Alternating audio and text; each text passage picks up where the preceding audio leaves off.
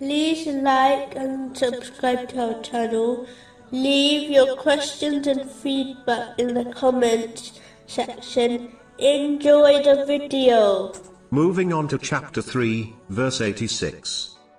How shall Allah guide a people who disbelieved after their belief and had witnessed that the messenger is true and clear signs had come to them? This verse indicates the importance of practically following the Holy Prophet Muhammad, peace and blessings be upon him. This is not possible to achieve without learning and acting on his traditions.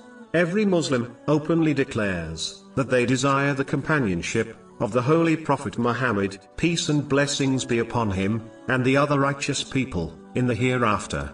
They often quote the narration found in Sahih Bukhari, number 3688, which advises that a person will be with those they love in the hereafter. And because of this, they openly declare their love for these righteous servants of Allah, the Exalted. But it is strange how they desire this outcome and claim love for the Holy Prophet Muhammad, peace and blessings be upon him, when they barely know him, as they are too busy to study his life, character, and teachings. This is foolish, as how can one truly love someone they do not even know?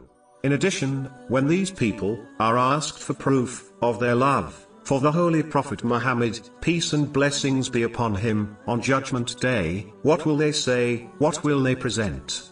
The proof of this declaration is studying and acting on his life, character, and teachings. A declaration without this evidence will not be accepted by Allah, the Exalted. This is quite obvious, as no one understood Islam as much as the companions, may Allah be pleased with them, did, and this was not their attitude. They declared love for the Holy Prophet Muhammad, peace and blessings be upon him, and supported their claim through actions by following in his footsteps. This is why they will be with him in the hereafter. Those who believe love is in the heart and does not require it to be shown through actions is as foolish as the student who hands back a blank exam paper to their teacher, claiming that knowledge is in their mind, so they do not need to practically write it down on paper, and still expects to pass. The one who behaves in such a manner, does not love the righteous servants of Allah, the exalted, only their own desires, and they have undoubtedly been fooled by the devil.